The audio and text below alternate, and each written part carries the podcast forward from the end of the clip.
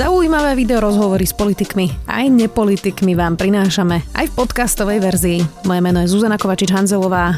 Vítajte pri relácii Rozhovory ZKH v audioverzii. Šéfuje najúspešnejšiemu festivalu na Slovensku a už o dva týždne sa začne 23. ročník pohody. V štúdiu už sedí riaditeľ Michal Kaščak, vítajte. Dobrý deň. Čo sa vás ešte za 23 rokov nikto neopýtal o pohode? Mm, neviem na to takto asi zareagovať. Určite by tam toho bolo veľa, čo sa ma nikto neopýtal, ale takto pohotovo nezareagujem. Um, jeden z mojich followerov na Instagrame sa napríklad pýta, že čo robíte s tým odpadom z tých tojtojek? Odpad z tojtojek to je ináč moja obľúbená téma. Mm-hmm. Ďakujem za túto otázku, ale máme veľa času?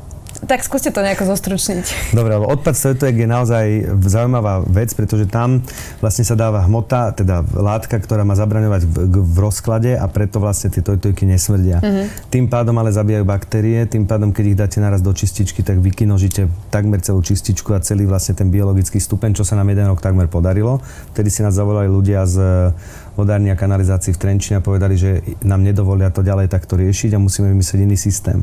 A vtedy sme vymysleli systém, že je obrovská kaďa na 100, myslím, že 100 tisíc litrov, kde my vyvážame vďaka práve spolupráci s nimi ten odpad celý, ktorý sa tam potom postupne likviduje, plus sme začali používať ekologické prípravky na vlastne tú, túto, toto odburávanie. Takže my sme boli asi jediný festival na svete, ktorý to nelial rovno do, do čističiek, ale to lial do jednej obrovskej nádrže, odkiaľ to potom každý deň vozil jeden fekal po malých množstvách, tak aby sme nenabúrali ten režim čističky. Na čo sa najviac tešíte v tomto ročníku? Ja sa najviac teším na dva momenty. A ten prvý je, je keď sa festival otvorí, čiže keď prídu ľudia, čiže keď festival získa zmysel a potom keď festival robíme všetko preto, aby to tak bolo, skončil a všetci sa vrátili zdraví, šťastní domov. A to, čo sa deje medzi tým, je taký zvláštny stav, eufórie, napätia a všetkého možného. Dá sa to vôbec z vašej pozície užiť si nejaký koncert? Dá sa to, a aj keď je to úplne iný, iný pocit. Vždy chodím vám na vítania slnka, pretože to je čas, kedy väčšina ľudí, ktorí by chceli telefonovať, tak spí. Čiže východ vlastne, slnka to je? Áno, východ slnka medzi 5 a 6 ráno, tak tam som vždy na celých koncertoch a potom si väčšinou pozerám kúsky skupín, na ktoré som najviac zvedavý alebo najviac hrdý. Maličké kúsky vždy tých najväčších v kapiel, či všetko funguje ale na, my sme tam nie na to, aby sme si pozerali koncerty. Uh-huh. Uh, koľko rokov trvalo, kým ste sa dostali do bodu, že to aj finančne dáva zmysel eh, a že máte teda stabilný tým, ktorý celoročne je zamestnaný pre festival Pohoda, že vy z toho vyžijete a nemáte dlhy. A ako dlho to trvalo, kým ste sa do toho dostali? Trvalo to veľmi dlho, plus nedá sa nikdy povedať, že definitívne tam sme, pretože my nikdy nevieme, ako festival dopadne. Ono, aj keby sme chceli urobiť najsofistikovanejšie rozpočty, tak sa nedá ten rozpočet urobiť tak, aby bol fixný a ja by som to tak ani robiť nechcel, pretože keď prídeme na to, že nejaké riešenie by mohlo byť lepšie, ale drahšie, tak si neviem predstaviť, že by sme ho nezobrali. To je jedna vec. Potom prichádzajú nám e, taký festival skrýva veľmi veľa nákladov, ktoré nevieme a nikdy nemáme šancu ich vedieť vopred odhadnúť, pretože kapely nám napríklad posielajú rajdre, ktoré sa aktualizujú teraz a e, čo to znamená, že nám posielajú rajdre napríklad nároky na svetla, LED technológie, zvuky, môžu byť tak zásadne iné, aké máme my nastavené ako tie, ktoré teraz vlastne chystáme na festival, že sú aj finančne úplne inde, že posúvajú proste festival úplne inám. Čo sa týka toho, že kedy festival začal byť v pluse, tak posledné dva roky sme boli v pluse.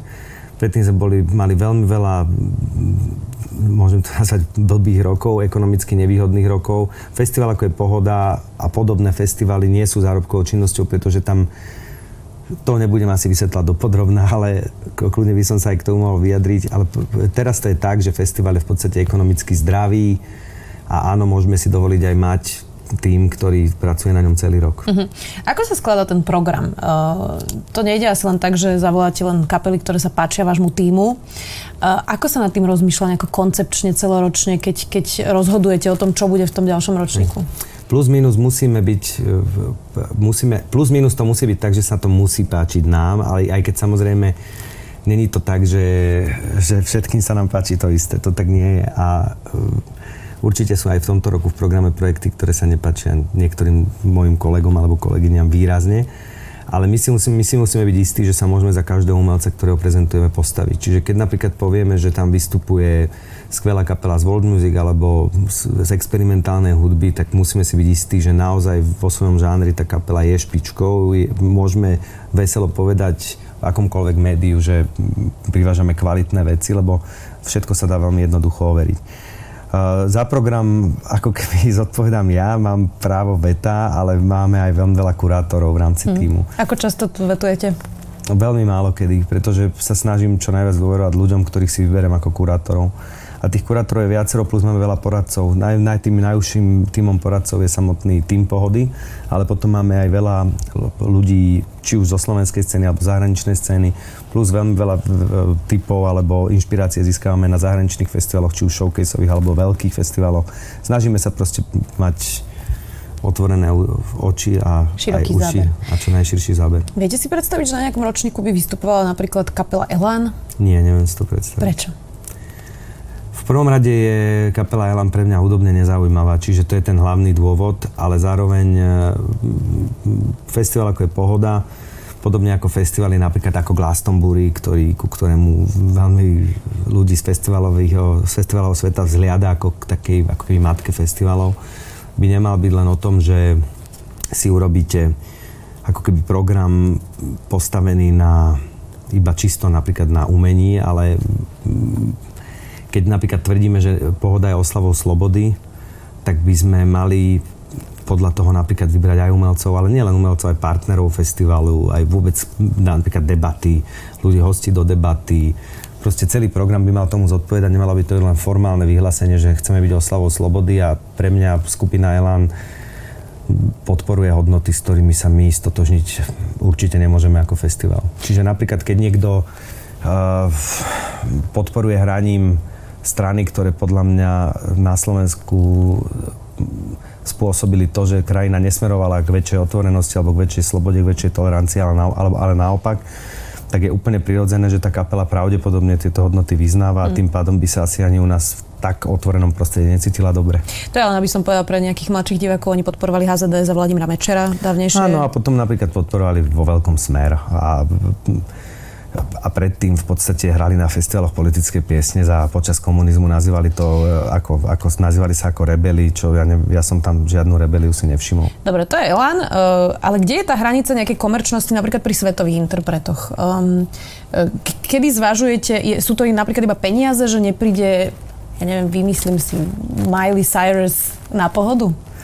Miley Cyrus je tak ďaleko od nášho žánrového širokého rozpetia, že tu aj keby chcela prísť zadarmo, tak by sme asi nemohli zaradiť. A ono je to o tom, že ja nechcem že by to nedávalo zmysel. Že by, keby, nedávalo by to žiaden zmysel. Bo nechcem pôsobiť, že mám nejaký dešpekt k strednoprúdovým alebo popovým umelcom. Majú svojich ľudí, majú svojich poslucháčov, majú veľmi veľa možností, kde majú hrať, majú, sú hraní v médiách, majú ako keby všetko, čo majú mať.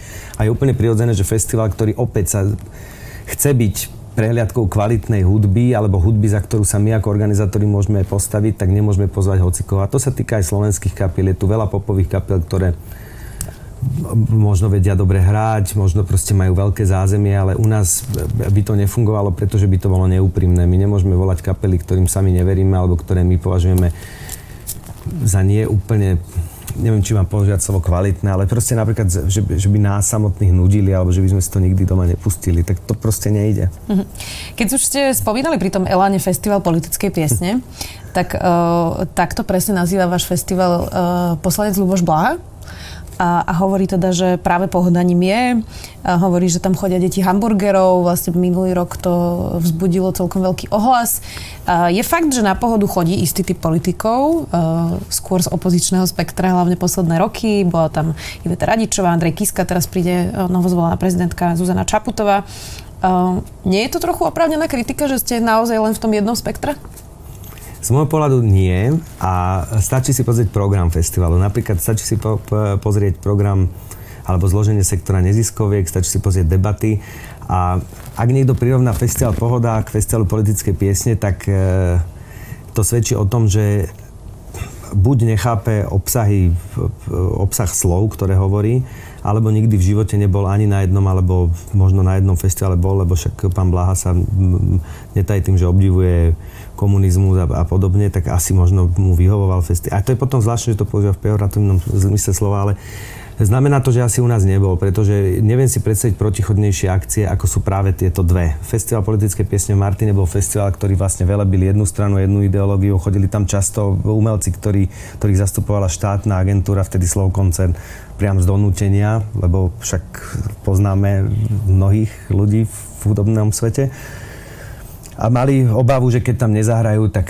nebudú mať na existenciu, nebudú môcť pokračovať a tak ďalej. U nás ľudia hrajú slobodne, u nás nikto im necenzuruje texty, plus sa u nás stretávajú kapely z celého sveta, nie len napríklad z komunistického bloku, ako to bolo predtým.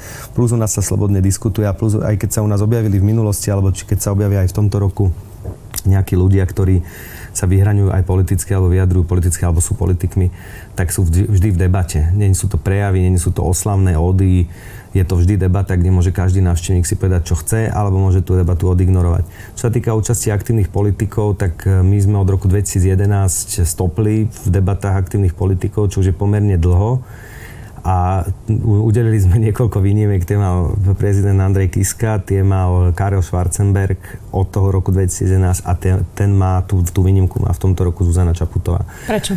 Myslím si, že ten jej príbeh je tak zaujímavý a tak e, niečím pre mňa až musím povedať, že fascinujúci, že, že je dobré, že ľudia budú mať možnosť s ňou debatovať. My sa napríklad stiažujeme často, že politici sú príliš vzdialení ľuďom, že sú príliš vzdialení obyčajným ľuďom, alebo že málo, majú málo ľudia možnosť sa s nimi normálnym spôsobom baviť a stretnúť a podľa mňa festival by mal byť jednou z takýchto platformiem. Mimochodom, my sme v tom čase, keď sme mávali aj Eh, aktívnych politikov na festivale, tak sme mali aj zástupcov, dajme tomu súčasnej koalície, napríklad eh, Miroslav Lajčak viackrát debatoval na pohode, ale to bohužiaľ bolo vždy prehliadané, pretože pretože tam kľudne nechám tri bodky mm. proste. Nerozmýšľali ste, že pozvete napríklad pána Pelegriniho teraz na, na festival, že by tam diskutoval napríklad teda s pani Čaputovou? Viete čo, uh, ja som o tom nerozmýšľal. My zostavujeme ako pohoda niekoľko debát a ja nepovažujem pána Pelegriniho za tak zaujímavého človeka, aby som ho ja napríklad volal do našej debaty. Napríklad Pohoda pripravuje debatu, že či môže hudba pomôcť v záchrane sveta. Na schvál je to tak nazvané, aby to bolo trošku prehnané. A tam e, sa budeme baviť aj o, o tom, že aká je napríklad úloha hudby v politike alebo vôbec spoločnosti. Takže tam by kľudne mohol byť aj nejaký, najmä tomu aktívny politik, ale bohužiaľ nepripada mi byť jeho účasť natoľko zaujímavé, aby sme ho zavolali. Plus tie ostatné debaty koncipujú naši partneri, ktorí festival pripravujú. Opäť tam my máme právo veta, takže môžeme do toho zasiahnuť, môžeme aj odporúčiť e, ľudí do debaty, ale nepripada mi, že by sme sa mohli dozvedieť niečo nové. Plus tam je ešte to, že pán Pelegrini má obrov... Sice to má aj pani Čaputová, vidíte. Chcel som povedať, že má obrovský priestor na to, aby mohol prezentovať svoje názory. Mm. Mm. To majú obaja. Dobre, uh, poďme ďalej.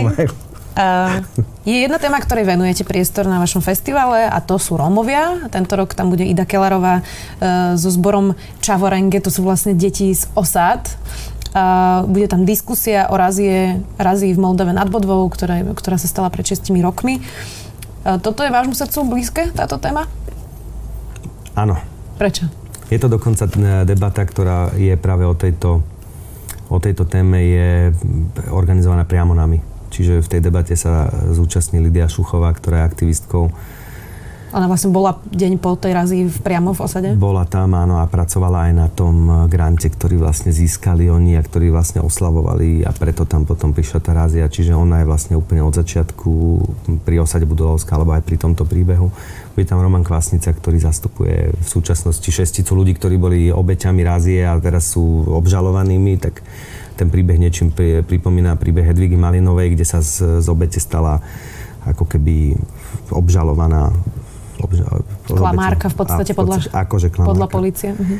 A, a, bu, a bude to moderovať Zuzka Mink.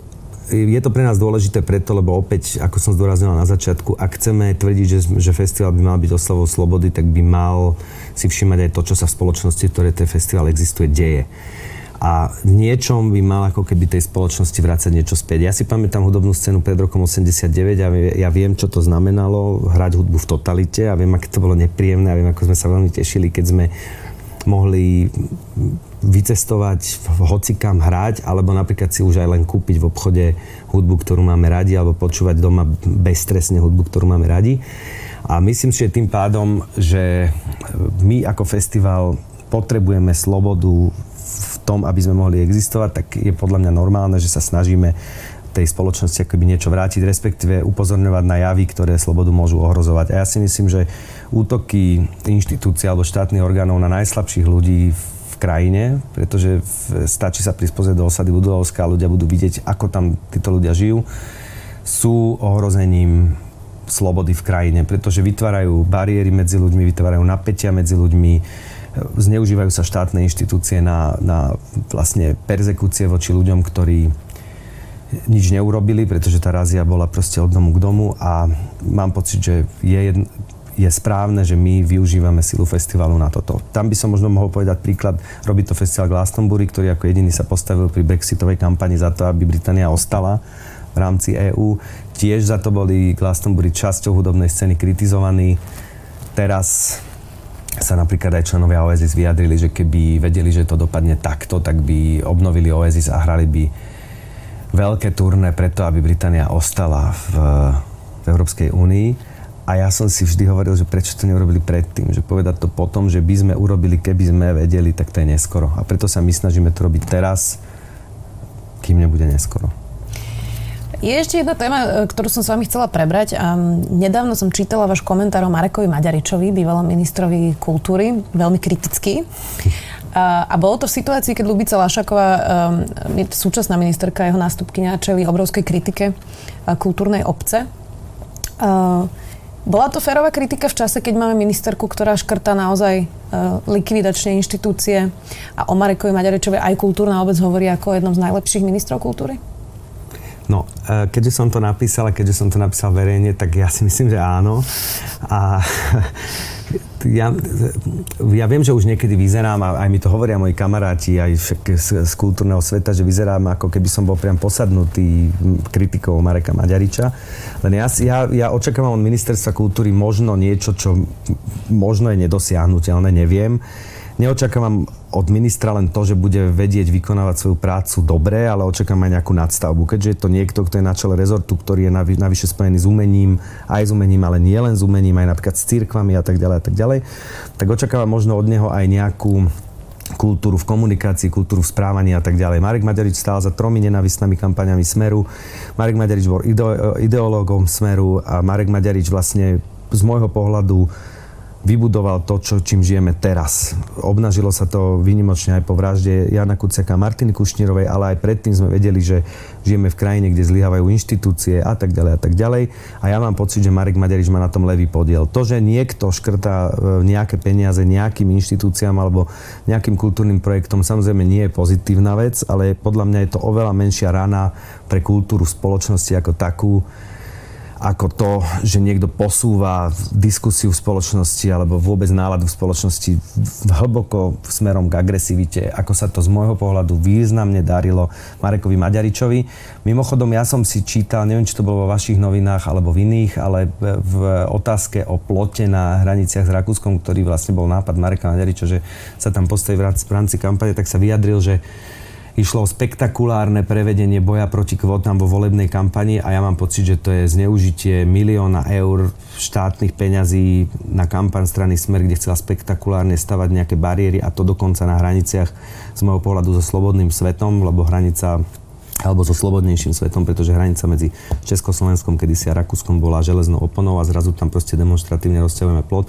To považujem za tak silné gesto, že voči tomu škrt pre galériu alebo škrt pre v podstate kohokoľvek, akúkoľvek inštitúcie je zanedbateľná škoda pre, pre krajinu ako takú.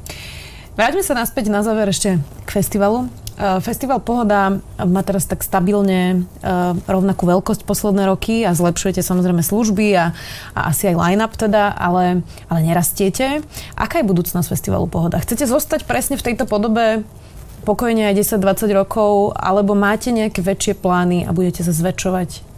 Nemáme väčšie plány. My, čo sa týka kapacity, tak to bolo jedno z najlepších rozhodnutí, aký, aké festival urobil, alebo aké sme urobili, pretože mám pocit, že v súčasnosti sme všetci posadnutí rastom a keď nie je každý rok niečo väčšie ako rok predtým, tak, tak to nie je dobré a nefunguje. Niečo nefunguje a musíme proste stále niečo zväčšovať.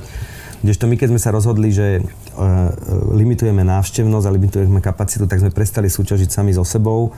Prestali sme byť stresovaní tým, čo povieme, ako to výsledné číslo, pretože všetci vieme, že ako náhle komunikujete, že ste mali menej ľudí, tak všetky médiá idú po tom, že prečo, kde sa stala chyba, kde sa nestala chyba.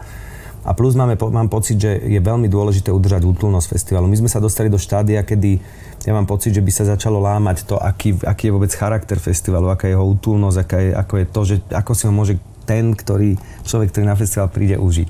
Snažíme sa každý rok vylepšovať služby, sledujeme naj, najnovšie technológie, najlepšie smerovania v bezpečnostných otázkach, v audiu, vo videu, v letkách, vo všetkom. Proste snažíme sa byť naozaj úplne na špici tá cesta je nekonečná, pretože ľudia našťastie sú kreatívni a stále prichádzajú s novými a novými vecami. Takže vôbec sa nebojím o to, že by sme sa nemali zlepšovať v budúcnosti, to určite áno, ale určite sa nechceme rozširovať v zmysle kapacity, ani v zmysle dní, ani v zmysle počtu stageov. Chceme sa rozširovať možno tak, ako v tomto roku, že sme pridali vedecký program, v minulých rokoch sme sa viac začali viac venovať eh, vizuálnemu umeniu, v tomto roku sa zase pridáva ďalšie ako keby noha festivalu a tá je vedecká, robíme na tom s CERNom a s Univerzitou Komenského, na to som veľmi hrdý. Čiže skôr týmto smerom pôjdeme k väčšej rozmanitosti, k väčšiemu záberu a stále určite bude čo zlepšovať. Okrem pohody, čo je slovenský nejaký festival, ktorý by ste povedali, že je dobrý, na ktorý by ste išli?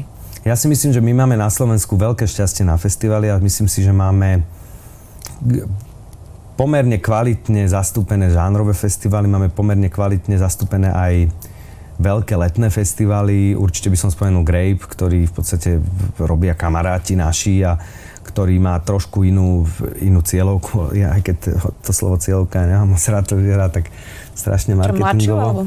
Mladšiu trošku, samozrejme. Ale to je úplne v poriadku. My sme odjak živa chceli. Ja keď som bol prvýkrát na Glastonbury a videl som, že sa tam stretávajú od detí po starých ľudí, mal som pocit, že alebo starších ľudí, mal som pocit, že tak vyzerá festival, ktorý sa vyvíjal v slobodnej spoločnosti, že proste nie sú tam predsudky žiadne vrátane generačných a plus čas ľudí, ktorí tam chodí ako mladí ľudia, tak sa proste na ten festival chce vrátiť a chcú si zažiť to, čo zažívali. Je to podľa mňa perfektné.